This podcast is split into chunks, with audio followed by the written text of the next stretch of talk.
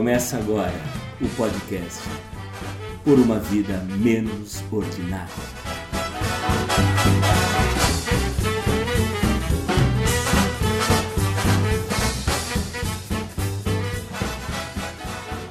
Quem não foi comunista aos 18 anos não teve juventude.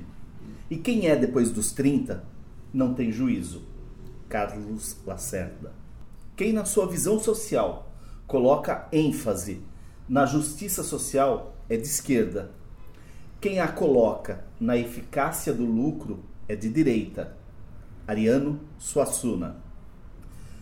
A diferença fundamental entre direita e esquerda é que a direita acredita cegamente em tudo que lhe ensinaram e a esquerda acredita cegamente em tudo que ensina. Milor Fernandes. Transporte público gratuito, porte de armas, casamento LGTBQ, controle de natalidade e reforma da Previdência.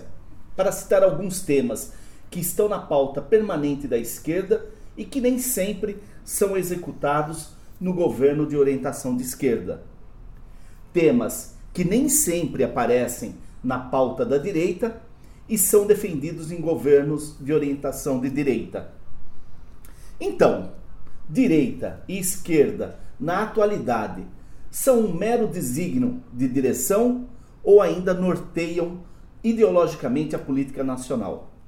Sou Vanderlei Vieira e comigo estão Cristiano Perobon e Juliano Chagas, que chegamos com os ideários da Revolução Francesa e queremos igualdade, liberdade e fraternidade. Olá, Cris.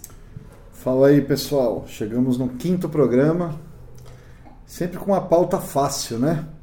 Mas tenho certeza que daqui sairão boas reflexões e principalmente, né? A gente entender o quanto isso, além da, da política pública, também é usada na, no famoso malabarismo retórico dos nossos líderes. Juliano, tudo bem? Tudo bem? Fala Vande, fala Cris. É, olá para os nossos ouvintes. Satisfação estar mais uma vez aqui com vocês. E já destacando que o nosso podcast está nas redes sociais, YouTube e Twitter, em diferentes plataformas digitais como Spotify, Deezer, iTunes, SoundCloud. Para nos achar é só clicar numa dessas plataformas digitar por uma vida menos ordinária e começar a nos seguir. Pode curtir, falar mal, falar bem. E fica aqui um pedido para os nossos ouvintes. Compartilhem, compartilhem o nosso podcast em suas redes sociais. É isso, vamos nessa. Beleza? Bom, é, eu falei agora há pouco dos ideários da Revolução Francesa, né?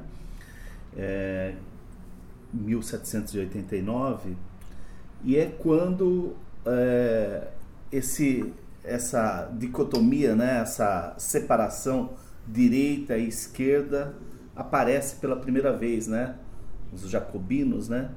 E é interessante porque uh, são 300 anos, 200 e tantos anos, sei lá, e essa discussão ela se pega ainda, né? Por, por, aquela, por aqueles temas que são defendidos por determinado grupo é, ideológico, que se identifica ideologicamente, e outros que nem sempre são grupos, mas é dentro de uma visão de Estado que são antagônicos a esses temas, a esses valores defendidos. Né? Nós colocamos aqui é, no início alguns temas, né? O transporte público gratuito, o porte de armas, o casamento LGTBQ. E o casamento aqui eu acho que a gente pode entender isso de uma forma muito mais ampla, todo o movimento, né? Aí desde a da adoção de crianças, a, a, liberdade de expressão mesmo, a liberdade é, ao convívio é, indiscriminadamente, sem é, qualquer restrição, uh, o controle de natalidade, que sempre foi um tema muito caro à esquerda, e que conseguia incomodar, né, ou, ou conseguia não, ainda incomoda, inclusive grupos religiosos que têm uma orientação de esquerda, mas esse tema, quando ele é tratado, ele sempre cria uma celeuma, né? É, isso para não dizer no aborto, que provavelmente nós é, vamos falar sobre ele também, que, que também pega esses setores religiosos de uma forma muito cara, muito capital, né? Uh, e a reforma da Previdência, que agora há pouco a gente viu, e que ali você tem uma clara divisão de opinião uh, de garantia de direitos com a, a garantia do Estado, né? O Estado podendo se manter, né? O, o Estado poder continuar provendo é, o mínimo para essas pessoas que vão se aposentar. Então, quer dizer, é, esse é um tema que consegue é, pegar os dois lados, assim, de uma forma muito, muito visceral, né? Assim, a defesa dos direitos e a defesa do Estado se manter em pé. Cris, vamos começar com você. Você é o, o nosso, a nossa bússola ah. aqui hoje, já que é o, o, o grande formulador da nossa pauta.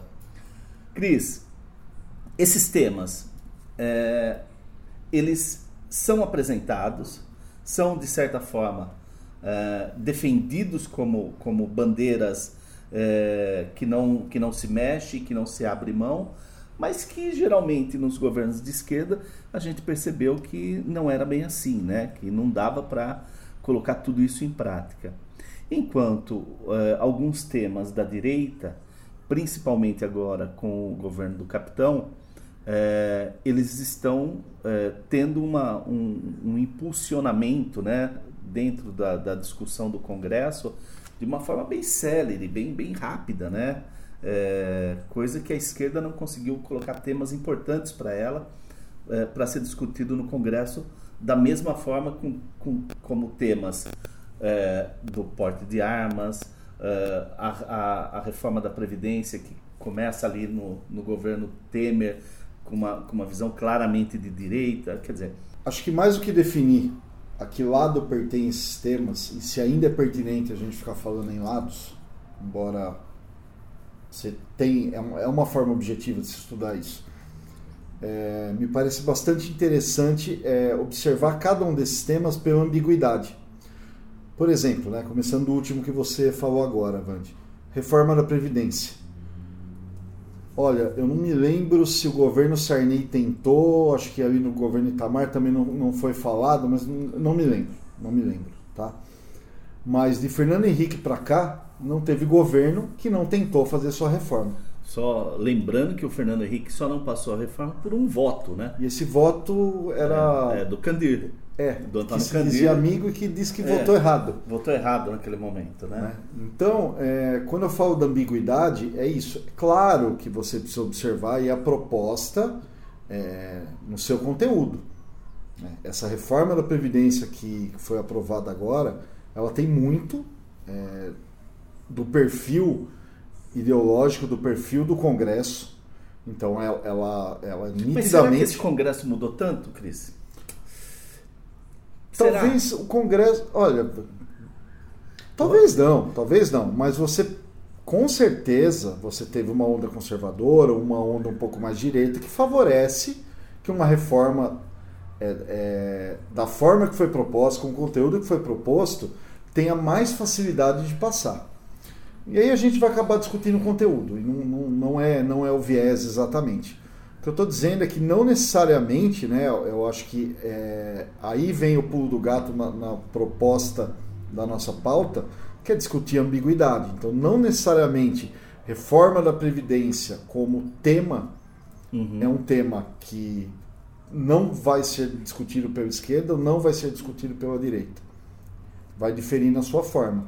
Mas em que, em boa parte é, é, dos seus pontos, você pode ter concordância. Uhum. Vamos pegar um outro ponto, por exemplo, porte de armas. É, você tem claramente aqui no Brasil, na, na questão do Estatuto de Desarmamento, é, em que boa parte da esquerda, da centro-esquerda, é, defende que não se mexa no Estatuto de Desarmamento. Uhum. Mas você tem um outro lado que defende que se mexa. Mas você pode encontrar, por exemplo, na própria esquerda, quando você vai mais ao extremo, no PSTU, a defesa do armamento da população. E você também vai encontrar nos Estados Unidos, enfim, em estados e cidades é, governados por, por democratas, que não pensam em forma alguma, independente da quantidade de tragédias ali que se acumulam, em mexer nessa pauta. Então, é, antes de, de a gente partir para algumas definições, é, dizer que o interessante realmente é essa ambiguidade, né? Como é que a gente consegue posicionar essas pautas, né? É, ou, melhor dizendo, né? É correto a gente ficar nessa discussão e ficar definindo essa é uma pauta de esquerda, essa é uma pauta de direita? Meu, meu interesse vai por aí. É, eu, é, eu, queria contribuir um pouquinho é, com a seguinte análise. Independente de da gente ficar entrando na particularidade de cada questão, eu acho que é importante destacar, primeiro, é, o momento histórico que essas políticas foram construídas e foram implementadas. É, se nós pegarmos, por exemplo, a questão de bem-estar social, que foi construída após a Segunda Guerra Mundial, e é uma definição de um rearranjo político, re, um rearranjo é, da estrutura política e econômica, é, e de uma certa forma torna o Estado como um grande regulador de políticas públicas. Esse momento histórico que acabou, por exemplo, é, culminando nessa crise do modelo de produção fordista, por exemplo, é, do final dos anos 70, e com o surgimento de uma política neoliberal, por exemplo, nos anos 80 e 90, eu acho que é, esse momento histórico, ele, esses momentos históricos acabaram privilegiando ou não alguns atores e alguns e algumas políticas que esses partidos, sejam de direita à esquerda, acabaram optando. Se nós pegarmos o governo do PSDB, o governo Fernando Henrique, naquele momento histórico havia uma reformulação no próprio modelo de produção industrial, com a introdução, por exemplo, de novas tecnologias havia uma, uma tendência de globalização, de uma abertura de mercado.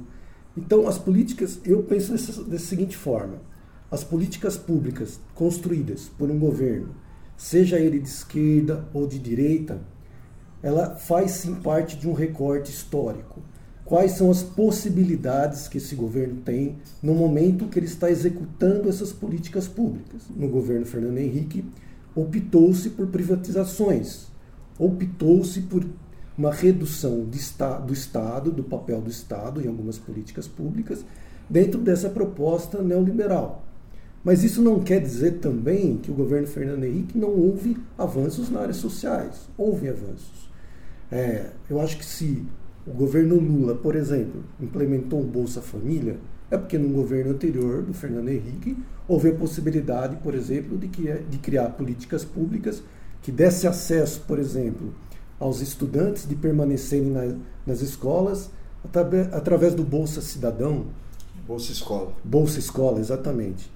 Então, assim, é, eu acho que é importante esse recorte histórico para a gente entender também quais são as dificuldades do momento em que essas políticas públicas são implementadas. Concordo que, dependendo do aspecto, espectro político, há uma tendência, sim, de um partido político ou de um governo direcionar suas políticas públicas, mas eu acho que dentro de um contexto histórico ela é mais determinante do que a própria vontade do mandatário ou do partido político. Se nós pegarmos hoje a questão que nós começamos a falar da previdência social, para mim é claro que houve uma imposição da pauta da classe, é, da população do modo geral, para que houvesse cortes de privilégios, por exemplo. Então, eu acho que, de uma certa forma, a população é, entendeu esse contexto. Eu acho que o governo é, ele foi é, expert no sentido de pautar essas diferenças, falar, olha, essa classe trabalhadora tem esse tipo de privilégio, os outros não têm. Então, o que, que vocês querem? Vocês não querem uma, criar um sistema mais igualitário? Então, vamos apontar para essa classe privilegiada. É lógico que, por exemplo, se a gente for discutir aqui a Previdência, a questão dos militares, que basicamente ficaram de fora dessa reforma, tiveram poucos. Não só, né? O Judiciário também. O né? Judiciário. Né? Não tiveram mudanças drásticas, né? vamos dizer assim, dentro da aposentadoria, dentro desse processo. Dos privilégios. Dos privilégios. Mas eu acho que, de uma forma geral, a população ela impôs essa pauta. É, e um momento histórico, é, com uma economia que também está tentando crescer, está tentando é, criar fôlego. Né? Então, eu acho que é, é bem complexo para a gente determinar quando uma política pública ela é pautada por um governo de esquerda ou de direita pela sua própria vontade. Eu acho que existe sim, lógico, tem planos de governo, tem a pauta quando um candidato se lança e é eleito, ele, ele é eleito com discurso, como foi Bolsonaro, um discurso muito claro, muito objetivo. Mas eu acho que na hora de implementar as políticas públicas, eu acho que esse recorte histórico é importante e a gente tem que analisar um pouquinho dentro dessa perspectiva também. É, eu não sei se a gente é, se a gente tem condições, eu acredito que eu não tenho condições de fazer uma discussão é, de comparativos é, da, da Europa e do Brasil ou da nossa América é, do Sul, América Latina é, e a própria América do Norte, né, Estados Unidos, Canadá. Mas a gente vê que países que depois da Segunda Guerra Mundial, países da Europa e principalmente os países mais ricos e, e dentre os países mais ricos, os nórdicos, é, mantiveram um, um, quase que um estado pleno ao cidadão, né? com as garantias da educação, da saúde, da moradia, quase que do pleno emprego, porque mesmo esse cara sem emprego, o Estado é, tinha um seguro de salário para ele que o mantinha. É, e países, é, mesmo ricos, mas não tão desenvolvidos e, e com um pouco mais de complexidade por conta do seu tamanho, por conta do tamanho da sua população, como a Alemanha, como a Inglaterra, a própria França, países que começaram a abrir mão desse Estado pleno, né? Então, o cidadão começou a ter, é, com muitas aspas aqui o que eu vou dizer, suas responsabilidades sociais, né? Suas responsabilidades com relação à sua manutenção, é, porque o Estado já não conseguia mais manter é, esse estado de coisas, né? Esse estado de plenitude. É, mas nós estamos falando de países que por um eh, que ainda tem, ou outros que por um período teve, e alguns ainda que resistem. Quando nós pegamos o Brasil em especial, mas os países da América Latina como um todo, nós vamos perceber que são populações que é, não foram assistidas pelo governo ao longo da história, né? E que talvez esse marco de direita e esquerda sempre foi muito mais pela, pela falta do que pelo ter, pelo transformar.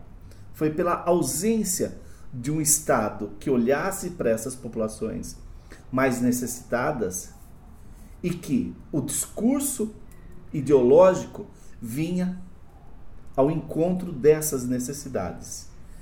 Então, eu penso que é, se nós ainda discutimos direita e esquerda dentro de um modelo romântico da década de 60, até o fim um, da Guerra Fria. É, um pós-68, até o fim da Guerra Fria, é, seja pelas nossas carências, pelas nossas necessidades. Porque se a gente for pegar é, uma, uma definição clássica né, do pensamento de esquerda e do pensamento de direita, isso clássico, que eu acho que mesmo isso tem mudanças hoje, né? Então, quer dizer, a esquerda, o que, que ela pensa na política de saúde? Ela acredita que o acesso aos cuidados de saúde é um dos direitos fundamentais a todos os cidadãos e deve ser garantido pelo Estado. Não por um acaso o nosso SUS, com todos os seus problemas, é o maior plano de saúde do mundo, né? com todos os seus problemas.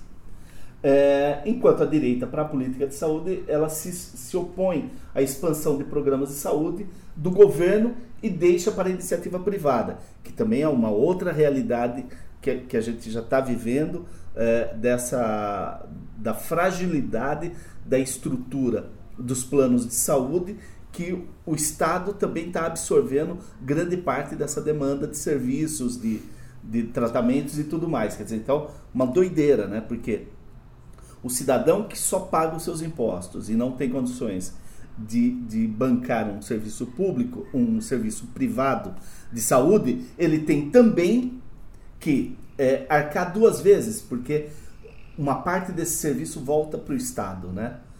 É, só para concluir duas outras definições clássicas, né? Os gastos públicos, a esquerda espera que o governo garanta o bem-estar social e, por isso, geralmente os gastos dos governos de esquerda são mais altos, enquanto a direita defende a redução de gastos do governo e seus programas assistencialistas. E a gente já viu que a, a, o Bolsa Família, por exemplo, sempre é um elemento de pressão na, nas últimas eleições que nós tivemos, né? eleições presidenciais. É, por fim, a, a, política econômica, né? que para a esquerda é a igualdade de renda, maiores taxas de impostos sobre os ricos, gastos governamentais em programas sociais e infraestrutura, mais regulamentação nos negócios. Enquanto a direita vem naquela visão clássica que é a redução dos impostos, não que tenha tido sucesso nesse quesito, muito pelo contrário, no que diz respeito ao Brasil, menor regulamentação das empresas e redução do gasto público, que talvez esse último item nós também não, não tenhamos conseguido atingir. Né? Então, é, eu acho que essa visão clássica, essa separação clássica ideológica, ela, ela vai falar muito desses estados mais necessitados ou desses estados mais ricos. Então, é, o que me incomoda quando a gente analisa isso é que tanto partidos de direita quanto partidos de esquerda acabam se apropriando de um discurso é, de políticas públicas. Porque se a gente for ver o que é uma política pública, o objetivo da, de uma política pública é promover, em última análise, o bem-estar social da sua população. E quando um, um governo, por exemplo, de esquerda ou de direita, se apropria de uma política pública, por exemplo, Bolsa Família, é, e toma isso como um, legado seu, é, eu não entendo, porque ele está desconstruindo algo que já não me pertence. Pertence à política pública de um Estado. Programa de Estado um e não programa, mais de governo, né? Um programa de Estado e não mais de governo. Então fica essa discussão pequena, do meu ponto de vista, de ah, o governo de esquerda prioriza ah, as questões sociais. O governo de direita prioriza o desenvolvimento, o reformismo, prioriza um Estado mínimo, aquela velha, aquele velho conceito clássico que a gente já está cansado de ouvir, de ler. Mas quando a gente vai discutir políticas públicas mesmo, eu não vejo nem tanto, nem a direita e nem a esquerda se apropriar de um discurso falar, olha, essa política pública é uma política de Estado. Independente se eu sou um partido de esquerda ou se eu sou do partido de direita, eu estou construindo um projeto de cidadania para o meu país. Então, dentro desse projeto de cidadania, essa política pública ela, vai, ela é essencial, ela vai deixar um legado. É, então, eu acho que a gente cai nessa discussão rasa, né, política, partidária, de falar: olha, essa política pública é de esquerda, essa política pública é de direita, e como o Cris bem colocou no começo, essa ambiguidade. É, eu não sei, eu acho que a população, de modo geral, está meio cansada desse discurso, sabe? É, de falar, olha, é, esse programa é, é, um programa Bolsa Família, é um programa assistencialista porque foi criado de um, foi criado por um partido de, de esquerda. Não, a população está interessada em saber é eficiente esse projeto, não é eficiente, resolve, não resolve. É, tirar um pouco essa questão ideológica do foco, sabe? Eu acho que é, os partidos, de um modo geral, acabam criando essa ideologia de tentar ali colocar uma marca de governo, alguma coisa desse, nesse sentido, e não pensa um projeto de Estado mesmo, um projeto que vai deixar um legado. Eu acho assim, é, houve avanços, principalmente depois da Constituição de 88, que foi uma Constituição cidadã, que eu acho que houve uma oportunidade é, de diferentes é, aspectos da sociedade brasileira de participar da construção dessa Constituição, e foi um marco, acho que regulador importantíssimo para o Brasil de é, participação, de construção de cidadania. Então, acho que a partir da Constituição de 88, meu, houve avanços extremamente significativos em políticas públicas, em participação de cidadão. Então, é, eu acho que hoje os partidos voltarem para essa questão muito ideológica, sabe? Falar, olha, É, porque nós somos um partido de esquerda, então a gente prioriza muito a questão social, o outro partido ali é de direita, eles têm outra visão que, que é diferente da nossa, então fica uma discussão. Assim, eu não vejo grandes projetos, é, tanto da direita quanto da esquerda. Eu não vejo grandes projetos para o Brasil. Projetos que possam desenvolver o país, projetos que podem reduzir essa desigualdade social que ainda é absurda no Brasil eu vejo cada vez mais um discurso, sabe, ideológico, um discurso que acaba sendo chato, pelo menos para mim. Mas, o, o, Juliano, mas se, se a gente não consegue ter uma grande diferenciação é, nos modelos econômicos, né, nas políticas econômicas, ou para o desenvolvimento, ou de sustentação, ou de infraestrutura para o país, se, se essas, esses, é, esses temas, eles são é, nebulosos tanto para a direita como para a esquerda, afinal de contas a gente teve é, 16 anos de um governo de orientação de esquerda e que nem por isso a economia se transformou e que nem por isso os nossos problemas de infraestrutura foram sanados. Né? E infraestrutura, eu estou dizendo para produção, claro. eu não estou nem falando da infraestrutura básica do cidadão, aquela do esgoto, da rede Sim. do esgoto, que por mais que ela tenha evoluído, nós ainda temos problemas seríssimos. Ridículo, né? de, 50% de, da população é. não tem rede de água e esgoto. Né? Então, é, então, esses 16 anos não representaram também uma, uma revolução, palavra, termo que a esquerda gosta muito, uma revolução para que o, os governos que viessem depois tivessem uma nova é, estrutura para poder é, apresentar sua política e a sua política seguir em frente. Como me parece que é, no Chile, é, e eu não quero entrar no, no aspecto da, que eles estão vivendo hoje lá, da, da, dos problemas de previdência, mas me parece que essa alternância de poder é, que eles têm lá há pelo menos seis ou sete é, mandatos, né? e, e com os dois mesmos players ali, né? É, me parece que essa alternância tem permitido uma continuidade dentro de um, de um modelo é, de desenvolvimento para o país, né? com talvez menos atrito, com menos solavancos na mudança de governo. Agora, é inegável que no aspecto dos costumes, é, essas bandeiras ou essas marcas direita e esquerda, elas se, se cravam, né? Elas são cravadas, né? De forma muito mais clara. E o Brasil, em especial, é, que é, originalmente é, já é uma, uma população conservadora, nós tivemos nos últimos 20 anos uma guinada para conceitos é, conservadores e, e, e de, de ultra de ultraconservadorismo, para não dizer de ultradireita, é, significativos, que agora está tendo um choque social mesmo. Então, é, se no aspecto econômico a gente não consegue é, diferenciar muito bem, no aspecto dos costumes e social, essa marca está ficando cada vez mais clara para a gente. Só queria retomar um pouquinho uma questão dos governos anteriores e depois seguir a partir da, da, da pauta dos costumes. É, só uma observação, né? Se você olhar e não contar para ninguém que era do mesmo partido, Lula e Dilma, né? não, não, não contar a história da eleição, mas fazer uma comparação de políticas de governo, de presença de iniciativa privada, da questão dos bancos, né?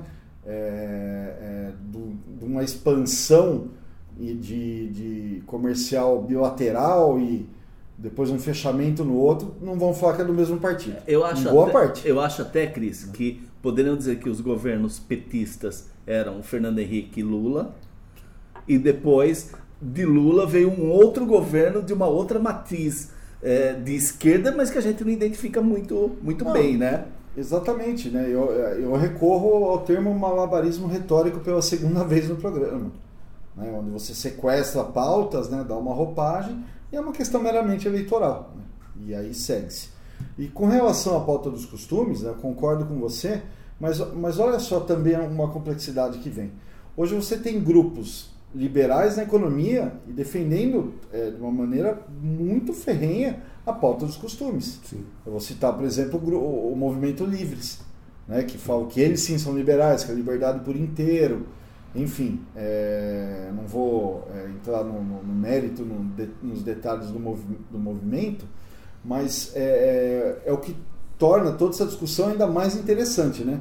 Como você falou, brincando, obviamente, na questão de ser o, o- a bússola, eu me sinto mais uma biruta do aeroporto nesses temas, porque é, são, eu acho que traduz muito a complexidade humana. Não necessariamente você faz uma defesa, né? Todo mundo faz uma defesa uniforme desses ideais, né? Quanto mais você vai chegando ao centro ou vai visitando os extremos, você vai vendo possibilidades de, de juntar coisas que pareciam inicialmente impossíveis de, de estarem juntas, né? Quando a gente estava falando da pauta, né, no, no começo, me chamou a atenção ontem um artigo na Exame é, sobre a questão de transporte gratuito. Né? Algumas cidades dos Estados Unidos né, são projetos pequenos, projetos piloto, né? mas a gente está falando de um, de um país capitalista, do maior né, símbolo do capitalismo no mundo, né? a maior economia, a maior potência mundial, adotando em algumas cidades como Kansas City, por exemplo, é um modelo de transporte público gratuito.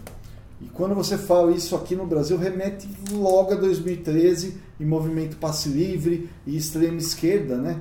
Então, quanto isso pode ser é, é, traduzido de formas extremamente inter, é, interessantes, né? E de formas extremamente diferentes. Então, eu tomo esse exemplo, Cris, para voltar a essa questão de política de Estado. Eu acho que quando a gente. É, o seu exemplo é muito bom. Se a gente pega o transporte público e torna ele como uma prioridade de uma política de Estado, se a gente, se a gente pegar, por exemplo, todos os a maioria dos países na Europa, você subsidia o transporte público, ele é subsidiado e ele funciona e funciona bem. Se você falar em dar subsídio, por exemplo, no Brasil para o transporte, você já vai cair numa pauta, falar, ah, essa pauta é uma pauta da esquerda. Porque subsidiar transporte público é uma pauta da esquerda. Por que é uma pauta da esquerda? Acho que deveria ser uma pauta da direita, da esquerda, de todo mundo.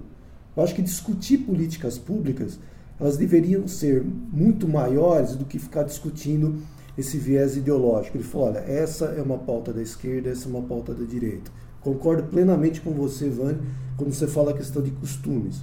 Para mim, há uma, uma confusão um pouco nesse sentido, porque, como o Cris apontou, há, há, há governos que se dizem liberais na economia, mas do outro, num outro viés é extremamente conservador em relação aos costumes. Então eu acho que isso também cria uma, uma confusão que é difícil você, você conseguir implementar políticas públicas eficientes nesse sentido. Né? É, agora com essa questão, por exemplo, da campanha que está sendo desenvolvida pelo governo federal pregando abstinência sexual para os adolescentes. Meu, que política pública é essa? Ela tem uma retórica dentro ali do, de um lado conservador do governo, que tem uma base eleitoral evangélica evidente, evidente que está sendo construída uma narrativa e um discurso para essa base é, ideológica do governo, essa base que, querendo ou não, representa os votos do, é, do atual presidente. Né? A gente também não pode fechar os olhos para isso. Né? Ele está governando para a base dele, está fazendo políticas para a base dele. Mas até que ponto você ter esse caráter ideológico, esse caráter, né, é, para mim, mais que ideológico, já, já extrapola qualquer, qualquer conceito. Você lançar uma campanha dessa, eu acho que é de uma irresponsabilidade tão grande que não justifica dentro de qualquer conceito ideológico. Então, é, assim, para mim, me choca. Eu acho que volta essa questão das políticas públicas. Eu acho que se a população, de um modo geral, entender que políticas públicas deveriam estar acima de costumes, acima de ideologia, eu acho que a gente poderia caminhar muito mais. Só acrescentar dois pontos aí que você falou da questão dos costumes, né? Esse, esse exemplo da, da, da, campanha da Damares sobre abstinência. Você tem isso aqui, aí parece muito claro para a gente, é a, é a realidade que a gente está vivendo. Então é um governo de direita. E aí tem o primeiro ponto, né? Que liberalismo é esse? Sim. Né? Então, meia lite e meia mussarela. Né? Quando convém, né? você se vira com o seu CNPJ, mas eu vou também determinar. Quando eu estou é, ferrado, eu compro o BNDES. Exatamente. O que, o que você vai. E determinar o que você vai fazer na tua vida privada, o que você vai fazer com o teu corpo, né? Como os pais vão criar seus filhos, etc. Mas se você levar isso também, esse exemplo, para outros países, né? Da questão da, das, das liberdades individuais, é você dar uma checada também o que acontece na Rússia com a população é, é, homossexual. Né? Você tem países extremamente fechados, com um Estado grande, os países uma, islâmicos também. com uma mão de ferro, que você mal consegue definir essa questão de direita e esquerda, que também tem esse tipo de intervenção. Sim. Então é, é cada vez mais complicado e parece que é o sabor da conveniência. Sim. Né? Meio num, num, numa prateleira de supermercado ou num, num fast food aí de, de políticas públicas que torna muito difícil a gente traçar essa linha que a gente está querendo traçar. Então, só, só, só esse acréscimo aí. Bom, é, quando você diz da, da Rússia, né, com tratamento às minorias e principalmente dentro da, da ordem sexual, eu acho que é importante a gente pegar os governos em que a teocracia também é o modelo de governo, né, ou pelo menos a lei máxima, como uma parte do, do, dos de, de, países que são islâmicos, né? É, não confundir com o Estado Islâmico, que é uma outra coisa, né? Mas estados, países que são é, islâmicos, é, que você também tem uma perseguição muito grande. Então, nesse aspecto, quando a gente pega a questão da abstinência aqui, me parece que a gente está fazendo um, um discurso fundamentalista que a gente sabe como ele começa, mas não sabe como ele vai terminar, né? Mas antes, e, e, nós vamos voltar a falar sobre esse tema, que eu acho ele importante, mesmo porque a gente tem que entender é, como que na estrutura é, do Estado, e mais especificamente na estrutura é, da, das forças governamentais, né, desse, desse, dessa, desse tripé de forças do Executivo, do Judiciário e do Legislativo, como essas ideias de orientação conservadora estão ganhando espaço, né? Então eu acredito que a gente precisa falar um pouco sobre isso. Antes eu só queria retomar a questão do transporte gratuito, que quando o Cris fala do malabarismo de discurso, retórico. de retórico, Bonito, né? malabarismo né? retórico, é, me, muitas vezes me parece bandeiras é, que a gente lança, porque são bandeiras bastante simpáticas e principalmente numa cidade de 12 milhões de habitantes, como é a cidade de São Paulo, né? que você tem um, um, uma demanda gigantesca do transporte público e é uma, é uma demanda que mobiliza, né? E em especial mobiliza os jovens, né? Aqueles jovens que eh, geralmente eh, têm pouca ou nenhuma renda e que dependem do transporte público. Agora, eu não consigo é, avaliar como isso funciona nos países europeus, como isso está funcionando em algumas cidades americanas. Agora, nós temos a experiência, e voltando a falar de São Paulo, porque São Paulo para mim é, é, muito interessante como, como case, como case é, nós tivemos durante décadas a CMTC, que era uma empresa pública de transporte e nem por isso ela dava um, um, um transporte de qualidade. E nem por isso. Pelo contrário, né? Pelo contrário. Né? E nem por isso não havia corrupção dentro da CMTC. Né? É... E depois que mudou o modelo, que a CMTC deixou de ter o monopólio, que as outras empresas começaram a entrar e fatiar aquilo que era só da CMTC, é... e com a, o subsídio, né? e tendo subsídio, é, num primeiro momento a população passou a ter um transporte com um pouco mais de qualidade, de regularidade, mas que isso também se perdeu, se perdeu pela, pelo tamanho da cidade, pela forma com que a cidade cresce, pela, pela forma desordenada como os bairros surgem na cidade de São Paulo e o transporte tem que acompanhar. E é interessante, é, eu tive a oportunidade de trabalhar durante um tempo dentro de sindicato de, de rodoviários e conheci tanto o, o sindicato de São Paulo como o sindicato de Campinas o, e o de Jundiaí, para pegar três cidades grandes, nós estamos falando de 12 milhões, estamos falando de 1 milhão e 200 quase que é Campinas, estamos falando de quase meio milhão que é Jundiaí.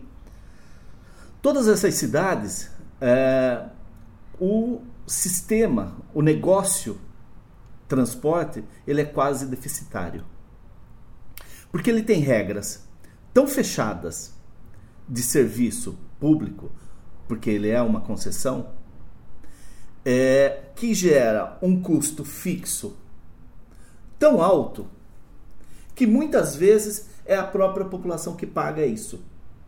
Paga não só no sentido monetário, mas paga no sentido da qualidade do serviço, é, da troca dos carros, da modernização da frota, da própria manutenção, é, da forma com que você prepara o trabalhador, o motorista, o cobrador, o fiscal, o, o agenciador, essa coisa toda, para atender a população. E mesmo com o subsídio crescendo, você não permite que o custo do negócio faça com que melhore o serviço prestado. Até porque, é, pegando até um gancho com, com, com o tema, corrupção, má gestão e ineficiência não tem ideologia. Uhum.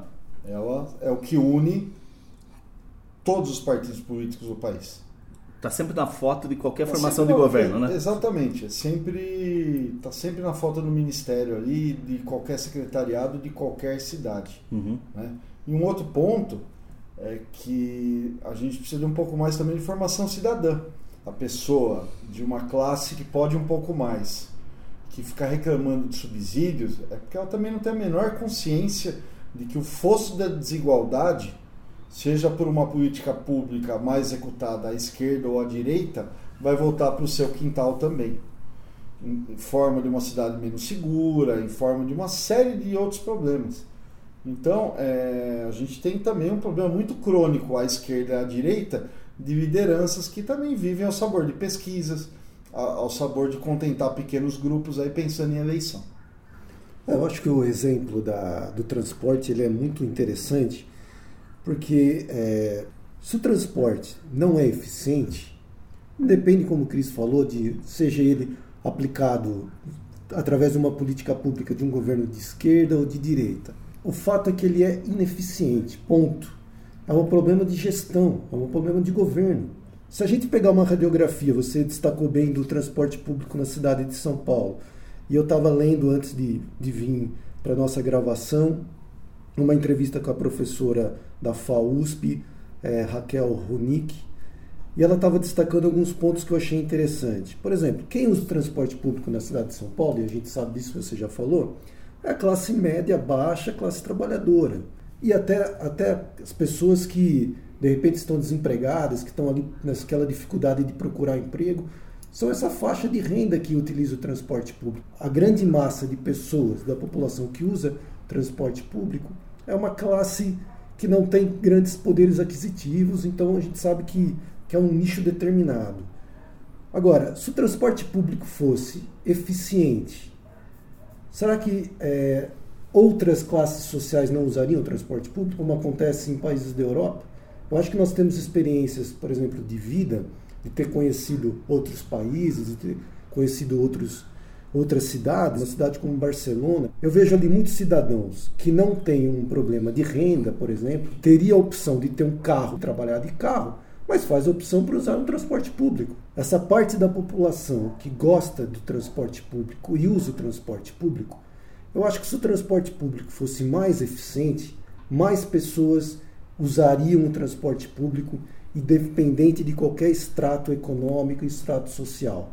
Eu acho que a questão é uma questão de gestão, como bem definiu o Cris. É uma questão que envolve políticas públicas eficientes e ineficientes. Eu acho sim que há um discurso, por exemplo, de alguns partidos políticos de mais à esquerda, de falar que o subsídio é a única saída para melhorar o transporte público. E não é. Eu acho que o subsídio é uma alternativa e eu não sou contra o subsídio. Eu sou contra a má gestão. Se for preciso usar o subsídio para melhorar o transporte público, por que não usar? Vamos usar. Como você bem disse, o problema não é usar o subsídio ou não usar. O problema é se o transporte público, o modelo de transporte público que existe, é eficiente ou é ineficiente. Para mim está claro que é ineficiente. E se as pessoas não usam mais o transporte público é justamente porque ele é ineficiente. Pegando São Paulo de novo como, como exemplo, né, como objeto de, de análise, é, a gente vai entender também que o metrô, a companhia metrô, que agora nos últimos seis anos só que criou um ramal que está na iniciativa privada, o metrô tem 45 anos de funcionamento. E o metrô, para uma cidade como São Paulo, volto a dizer, com 12 milhões de habitantes, tem 101 quilômetros de malha. Só uma comparação. No ano, de dois, no ano 2000, o metrô de Paris já tinha 100 anos. Né? Então é uma, é uma diferença significativa. Sim, Londres é ainda mais, mais antigo. antigo. Então é uma diferença que é. a e, gente está correndo atrás do rabo aí. E quando você pega uma, uma malha, uma malha com 100 quilômetros, essa malha não atende. Então essa discussão entre esquerda e direita, é, eu acho que quando há momentos de crise, por exemplo, como em 2013, como a gente já discutiu aqui é, em outros episódios, eu acho que há uma convergência de fatores que essa questão ideológica ela é cai se no primeiro momento ela é prioridade de um governo, ela acaba caindo por uma necessidade urgente de resolver um problema real. Então acho que é, eu queria introduzir essa, essa questão também. Eu acho que tem um grande ponto de convergência que é quando o bicho pega, todo mundo corre para dentro. Uhum. Que foi o que aconteceu.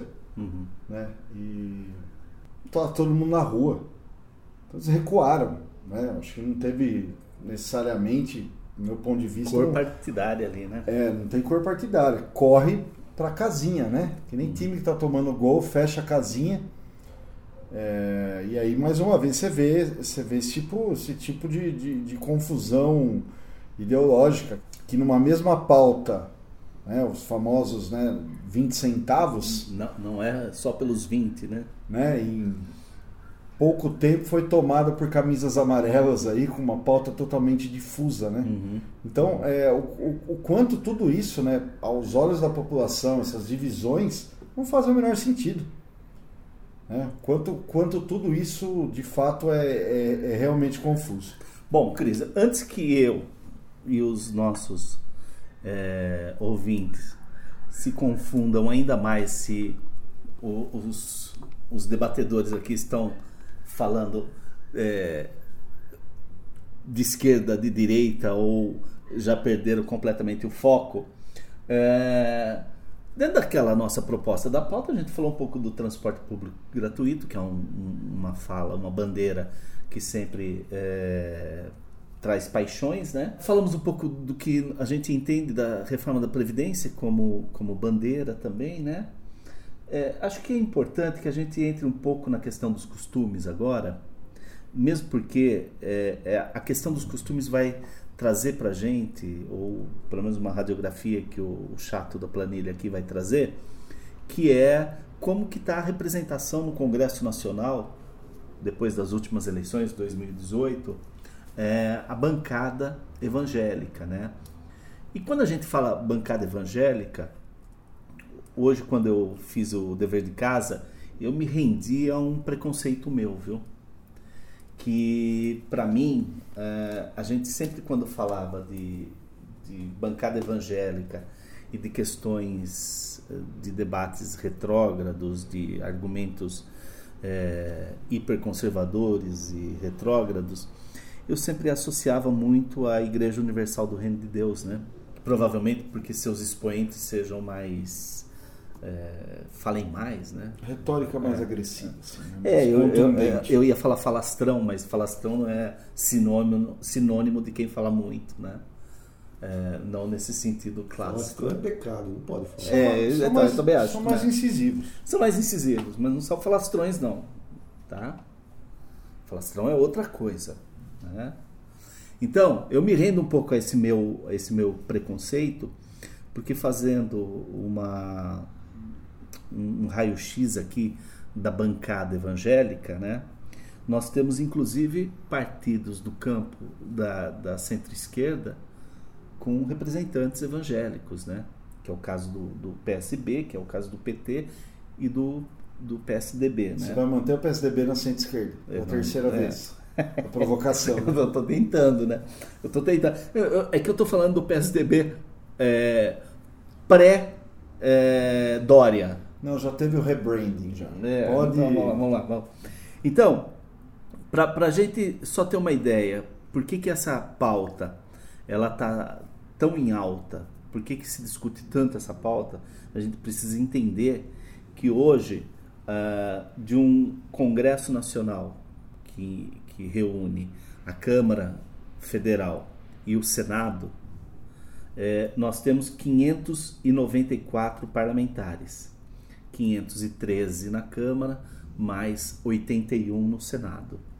Desse total, 91 parlamentares, ou seja, 15,31% é, dos parlamentares brasileiros, é, são de, de denominações é, cristãs, é, pentecostais, neopentecostais, é, protestantes. protestantes, né?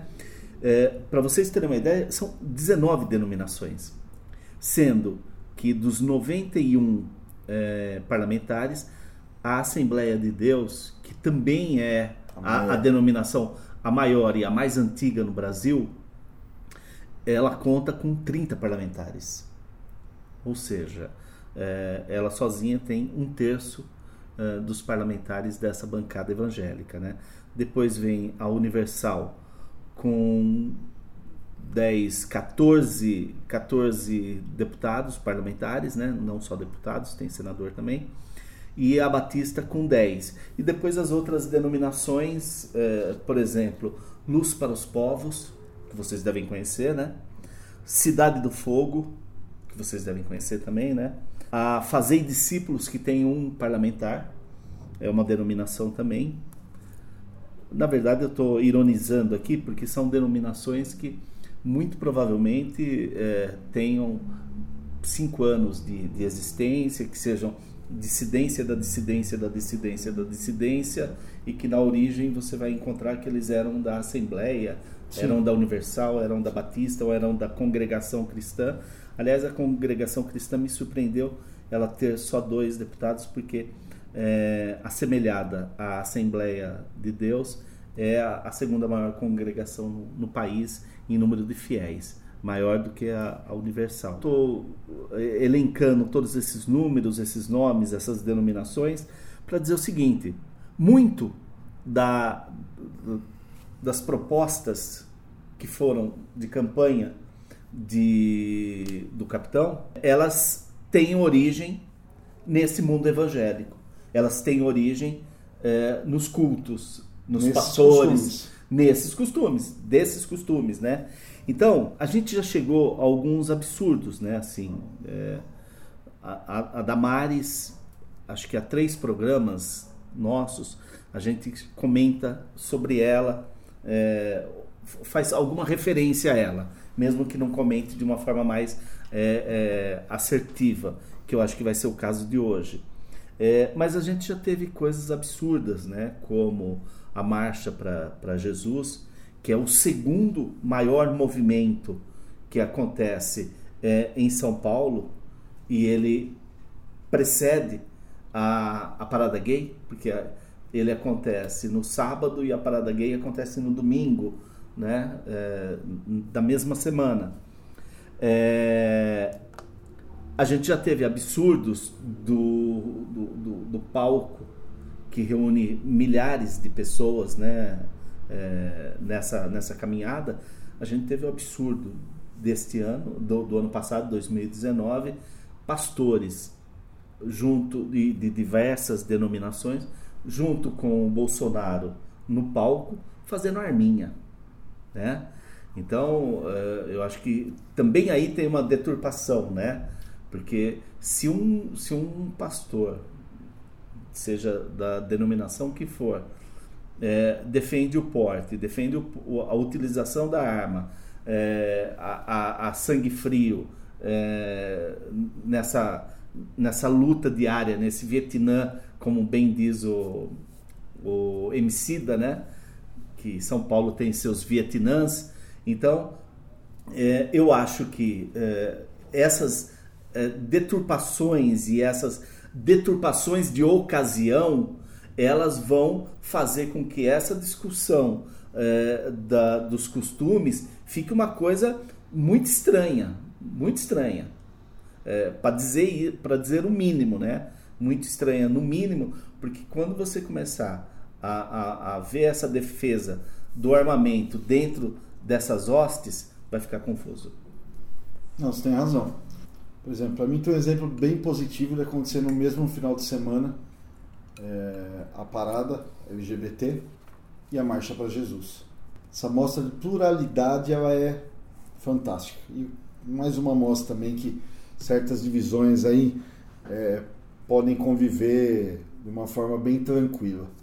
É, quando você fala também do capitão fazendo arminha em cima de, de, de um trio elétrico aí na, na, na marcha para Jesus, isso não significa Aliás, isso significa. É, mas não é só o capitão, tinha pastor fazendo não. arminha também, né? Perfeito. Então, então vou refazer. Então, quando o capitão e pastores é, e outras exuberâncias, né, dessa nossa era fazendo arminha, não significa necessariamente que o povo todo evangélico de todas as denominações concorda com isso. Uhum. Então aqui fica também um, um, uma fala de muito respeito ao povo evangélico. Claro. Onde você encontra eco, inclusive, para muitas pautas que podem ser consideradas de esquerda. Pautas voltadas à questão da, da escolaridade, uma série de questões. Você, obviamente, quando a gente fala de, de pautas de costume, é, questões sexuais, questões de liberdade, elas não encontram eco porque não são da cultura e não são da crença. Né? Mas, como eu falei também em off, aí num outro momento aí com, com vocês, se vocês pegarem certas pautas é, identitárias, uma parte mais sectária, uma parte mais antiga da própria esquerda, também acho que ela atrapalha a caminhada da esquerda. A gente já teve essa discussão em algumas mesas. Né? Vamos citar nomes e tal. Acho que hoje é uma minoria. Né?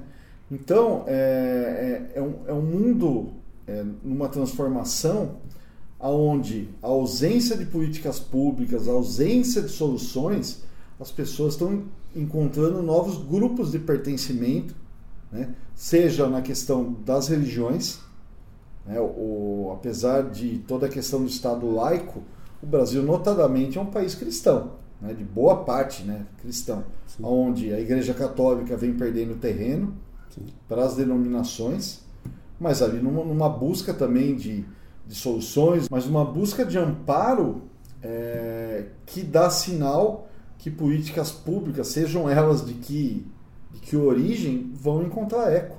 Né? A população precisa dessas soluções. Como nós já dissemos em outros programas, eu acho que o atual presidente e sua equipe soube entender o momento, entender essa pauta de costumes que estava na sociedade brasileira a partir de 2013, que virou uma pauta muito mais conservadora, uma pauta que privilegiou algumas ações, por exemplo, como porte de armas. Então, foi um governo que, durante a sua campanha, conseguiu é, criar um radar e identificar essa pauta de costumes e se apropriar de um discurso que contemplasse, que desse vazão a esse desejo da maioria da população. Então, eu acho que nós já discutimos isso em outros programas, mas eu acho que vale a pena retomar isso também aqui. Eu acho que a expertise desse governo, que se declara um governo de direita e faz políticas públicas dentro dessa pauta de costumes, que ele se apropriou e transformou essa pauta num, num projeto de governo de direita, né? porque se a gente analisar algumas pautas desse governo, por exemplo, é, o porte de armas, é, até que ponto isso, é, esse desejo da população, se reflete também num. Segundo pesquisas, não é também, né? O porte não é. A liberação do porte não é um desejo da população.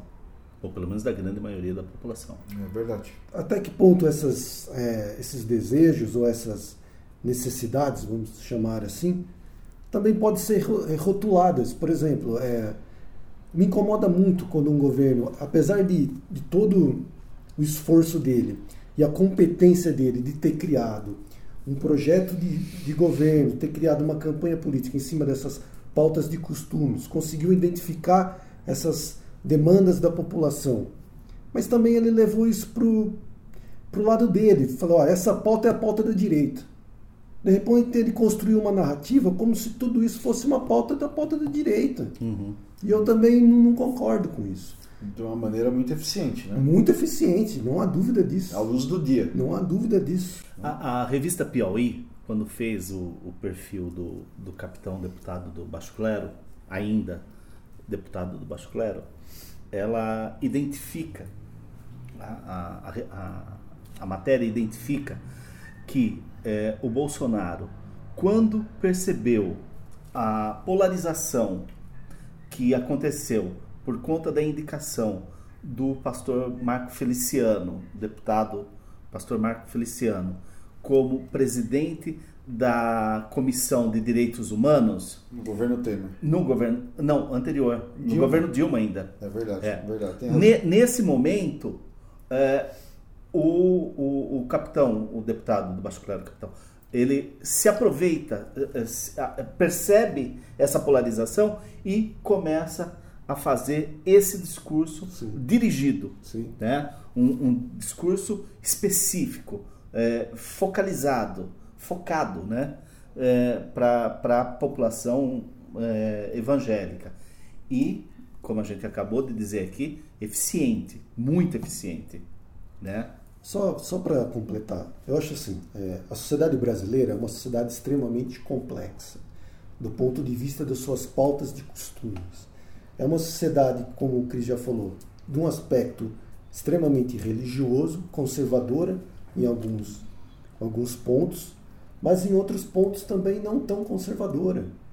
Então, é, para mim, é, é muito complicado você se apropriar de uma pauta, por exemplo, que é uma pauta de costume, que representa ali é, um segmento da sociedade, e transformar isso numa bandeira política, uma bandeira política partidária. Então isso me incomoda muito. É, tem até um livro que, que chama Cabeça do Brasileiro, do Alberto Carlos de Almeida, que é um livro muito interessante para a gente entender como o brasileiro pensa de um modo geral. É, e um desses exemplos, que eu achei muito interessante no livro, que ele faz uma pesquisa, uma pesquisa qualitativa, e numa, em um dos itens dessa pesquisa ele pergunta, viu, você é contra a corrupção? A maioria esmagadora diz, eu sou contra a corrupção. Aí ele faz outra pergunta, mas se você estivesse numa situação que você pudesse se privilegiar de algum momento, de alguma ação, tirar privilégio dessa situação em detrimento do seu favorecimento, você faria? Eu faria. Então, é, quando eu digo que a nossa sociedade é uma sociedade extremamente complexa nos seus costumes, eu caminho por esse, por esse indicativo, entendeu? É, o que me incomoda é você se apropriar, e eu concordo que foi muito bem feito, foi uma estratégia que deu sucesso, mas você se apropriar de algumas pautas, como se essa pauta fosse da direita. Essa pauta é uma pauta construída pelo, pelos partidos de direita. Por quê? Tem um grande admirador do Bolsonaro sobre essa construção e essa aproximação com os evangélicos. É um tal de Luiz Inácio Lula da Silva, que diz que ficou horas e horas e horas, né, durante o seu período preso, assistindo a cultos evangélicos. Sim. Então sai com o mesmo interesse. Sim, não, né? não Sai determinando que diretórios do, do PT no, dúvida. no- no- Brasil todo. E, e vou dizer uma coisa assim, é, eu, eu, eu, eu fiz esse contraponto sem nenhum motivo de provocação, mas é uma reflexão que eu fiz e faz corretamente. Né? É, você realmente precisa entender, se é uma fatia significativa, precisa entender. Um outro ponto é que independ... se você está na vida pública, você não pode ser omisso com pautas. Sim. Então, segurança pública, meio ambiente. Sim. Essas não podem ser Uhum. pautas só da direita ou só da esquerda. Sim. São pautas que dizem direitos a todos. Né? É, é, a grande maioria da população, a gente está nessa discussão aqui, o que é direito, o que é de esquerda, que é um, um interesse nosso, mas para a grande maioria da população, isso, isso é um falso problema. Sim. Né? Se você tem um lado só falando de segurança pública e o outro tá, é, se sente constrangido de tocar no tema, é, porque não está vivendo a realidade de quem não tem um mínimo de segurança para criar sua família, né? isso é só omissão. Sim. Isso não diz respeito a não ser uma pauta do seu espectro político. Eu só queria resgatar um, um aspecto aqui na, na biografia do Lula que eu acho que não pode é, ser perdida e nem pode parecer que essa proposta dele agora é casuísmo, porque é, nos dois mandatos dele, o vice dele era evangélico, que era José, de Alencar, José Alencar Empresário, empresário de evangélico. Minas Gerais e evangélico, quer dizer, então ele já, ele já havia percebido a necessidade de trazer esse público evangélico para a candidatura dele. E, e- e aí, de novo, a gente vai ter que fazer aquela referência da, da diferença entre o que foi o governo de Lula e o que foi o governo de, de Dilma. Quer dizer, enquanto Lula sacou essa necessidade eh, de trazer um evangélico para a chapa, a Dilma trouxe o Drácula, né? E, e- e literalmente o Drácula, assim, o fim da história pelas mãos do Lula, inclusive. é, e, e o fim da história é de uma vampirização, vampirização mesmo, né? Assim, do governo, da Meio- governante, Carneiro, do né? país, do estado, do, do, do, do, do- do próprio Congresso, é, das forças políticas como um todo. Quer dizer, uma vampirização que, olha, às vezes eu tenho saudades da Marcela. aliás, a Marcela não tem nada a ver com isso. A Marcela é- foi a primeira dama, mas que não, não participou desse processo. Posso só fazer um parênteses Não, rapidinho? Só para concluir, assim, é, dizer o seguinte, que também essa, essa eficiência do, do Bolsonaro com os evangélicos, é, ela tinha outros elementos que, que nós não vamos é, falar deles aqui nesse momento, nesse programa, mas que foram de uma eficiência, de uma objetividade que o mais radical dos candidatos evangélicos não conseguiu eh, ter essa penetração, que foi o Daciolo.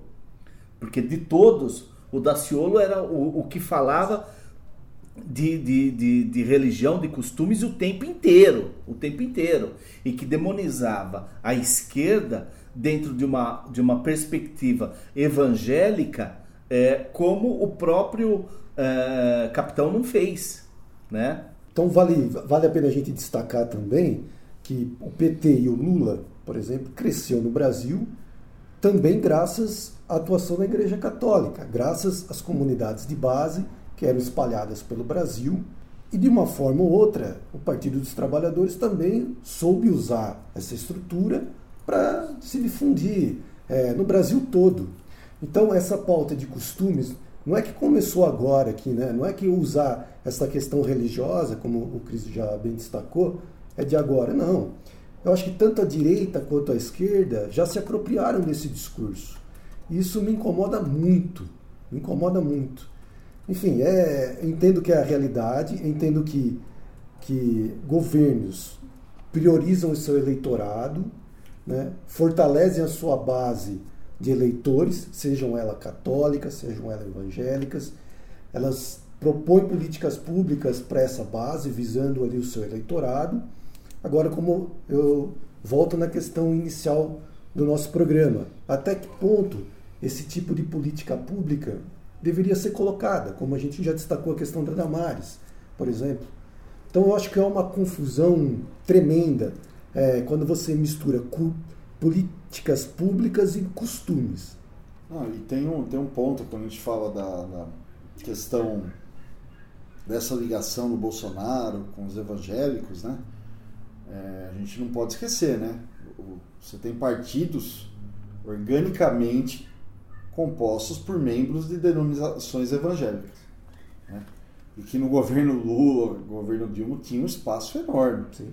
Eu acho que é, a ampliação dessa ligação se dá numa identidade cultural diretamente com os fiéis. Tá? Isso é totalmente legítimo. A deturpação está numa outra mistura, talvez, do meu ponto de vista. Né? Em, em que você é, coloca princípios cristãos junto com a questão da arma, com, com uma questão de costume um pouco mais Sim. deturpada, com a não pregação do respeito às diferenças tal. Então, aí vem uma grande confusão, mas que não dá para para ignorar essa eficiência, né? Repetindo isso mais uma vez, não dá. Eu, só para registrar, é, nós falamos muito da, desse crescimento da, do, do mundo pentecostal evangélico, só para registrar também que esse crescimento é, do PT na década de 80, ligado à Igreja Católica, às comunidades eclesiais de base, mas também muito forte por conta da teologia da libertação, que na década de 80, com Dom Pedro Casaldaglia, Frei Beto, entre outros, né, traz uma perspectiva de, de, de país onde as desigualdades é, têm que ser vistas. Elas precisam ser vistas. E, se, e as pastorais, se você me permite, foram claro. extremamente eficientes nisso. Claro. Foi um claro. braço da igreja onde o Estado não tinha. Não, e ela era segmentada, porque você tinha. E consideradas pastor... de esquerda, só para sim, sim, não perder o ponto sim, do programa. É, as pastorais operárias, a, a, a, as pastorais é, de mulher, a pastoral. Eles conseguiam criar fóruns de discussão em que segmentava os temas e fazia com que a população se sentisse representada ali, né? E, e, a teologia da libertação em especial, que também vem por conta de uma, de uma encíclica papal, né? Que é de opção pelos pobres tal. Enfim, é, o PT também é, não é, tem uma força dentro do, do mundo cristão aí por um acaso. Sim. Também tinha um movimento é, de mudança social quando é, é, essas, essas células católicas Sim. Sim. É, agiam Brasil afora, né? Só, só fazer um, um comentário para tentar trazer algumas coisas da pauta que obviamente muita gente está discutindo essa questão de esquerda e direita, a gente vem ouvindo esse ano todo porque faz parte do estar perdido nesse mundão, uhum. nesse momento. E da polarização também é. que a gente vive. Exatamente. E que isso, obviamente, tem influências culturais, quando a gente compara com outros países, a gente quer comparar com escandinavos, quer, quer falar na América do Norte, quer entender o Canadá, quer comparar com aqui. Né? E que, olhando para o Brasil, cada região também vai ter a sua cara. Né? Eu acho que o grande ponto, é, talvez, é, primeiro, reconhecer que esse é um falso problema. Né? A questão das políticas públicas, acho que serve muito para quem está querendo fazer prevalecer o seu lado ou, ou tem algum interesse partidário, é, acadêmico, enfim, seja lá qual for, mas para a grande maioria da população precisa de soluções né, para suas demandas. Né? O exemplo. Demandas né, diárias. Diárias. Diárias, né? não históricas. O, o, o, exemplo é, ampliado e didático que vocês colocaram com a questão do transporte público é, faz parecer que nada nunca vai ter solução. Né? E aí, remetendo a outras pautas de outros programas, a gente não tem como não falar das rupturas. Né? A gente tem um mundo em movimento, né? novas demandas, novas formas de pensar, novas formas de fazer as coisas. Que é, muito provavelmente a gente não vai fugir de populismos, de retóricas eleitorais, porque infinitas eleições vêm pela frente, mas que provavelmente, baseado em demandas, em formas de resolver, a gente precisa urgente de uma reforma do Estado, né? onde não se pode ter tabu do que vai fazer parte do Estado, do que não vai mais fazer parte. Né? E eu acho que o, o ponto de partida é é, quais são as demandas, o que a população está precisando e o que precisa ser feito. A partir disso, Sim.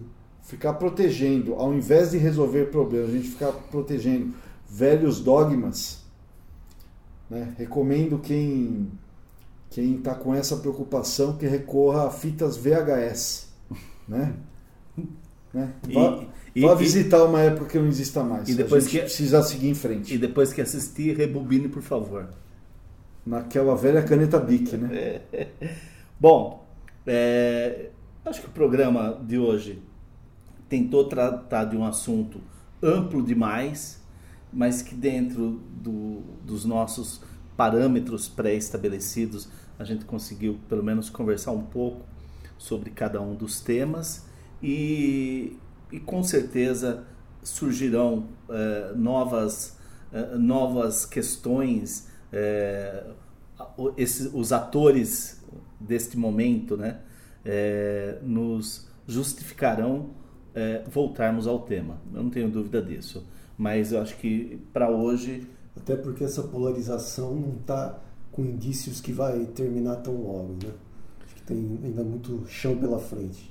sem a, a pretensão de, de querer encerrar o programa, mas é, o, o meu amigo Paulo Vicentini, né, nosso amigo Paulo Vicentini, que esteve aqui no dois episódios atrás, num determinado momento ele diz uma ele, ele faz uma definição que eu achei muito legal, que ele diz assim: extrema direita e extrema esquerda não são nem direita nem esquerda, são extremas.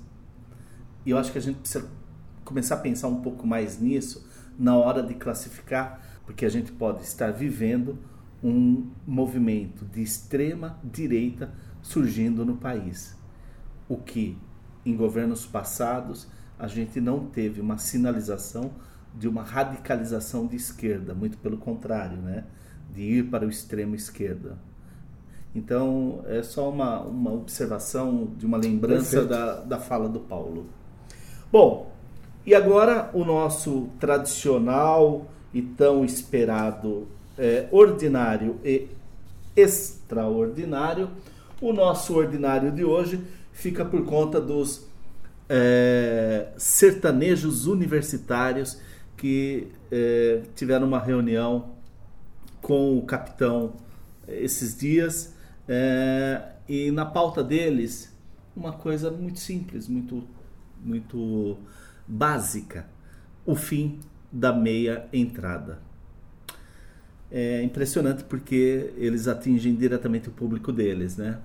E eu lamento bastante essa, esse movimento, porque tinha ali uma pessoa, entre eles tinha uma pessoa que eu admiro pela sua história, admiro pela, pela sua idade, admiro pelo fato dele ainda estar é, trabalhando, que é o Dedé Santana, mas é, em campo de batalha os bons também caem, né? Infelizmente.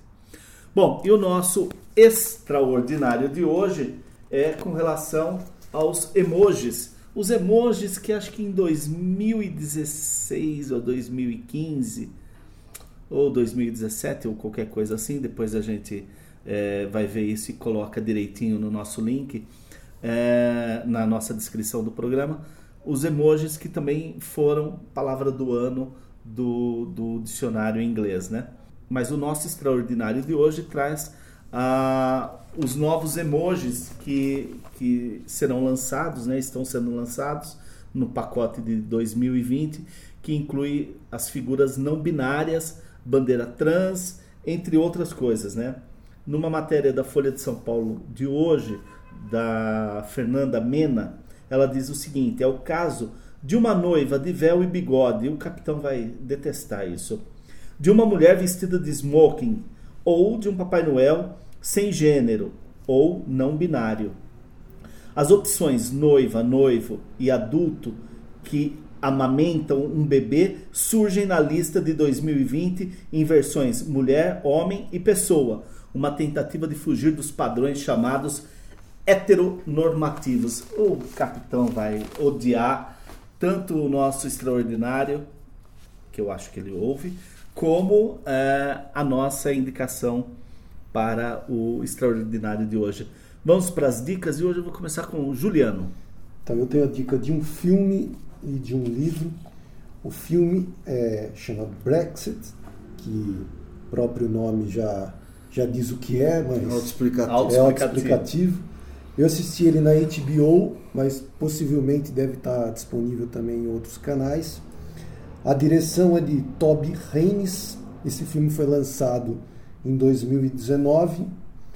É, e o que eu achei interessante do filme, ele conta o processo, lógico, de, do plebiscito que levou à saída do, do Reino Unido da União Europeia, mas o destaque do filme é a campanha publicitária que foi construída, principalmente de quem é, a campanha do não, da não permanência.